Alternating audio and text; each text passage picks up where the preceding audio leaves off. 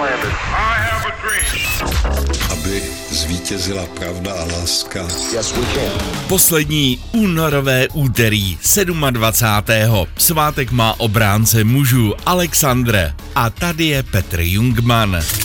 Ve vesničce Úhrov v okrese Havlíčkův Brod, kde žije dnes necelých 50 obyvatel, se v roce 1469 sešli v pobořeném domku soupeřící králové Jiří z Poděbrat a uherský vládce Matyáš Korvín a uzavřeli spolu mír.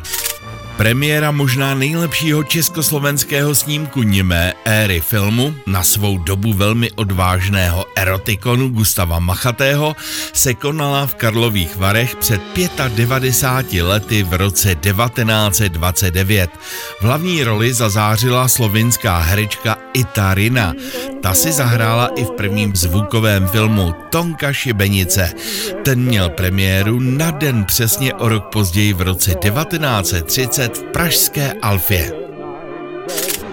Před 30 lety, v roce 1994, skončily zimní olympijské hry v norském Lillehammeru.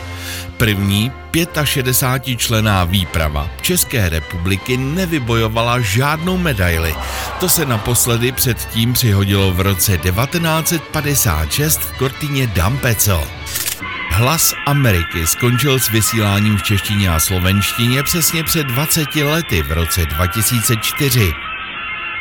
Symbolickým vyvezením posledního vozíku černého uhlí skončila před třemi lety těžba v dole ČSA nedaleko Karviné a to se tu uhlí těžilo od poloviny 19. století.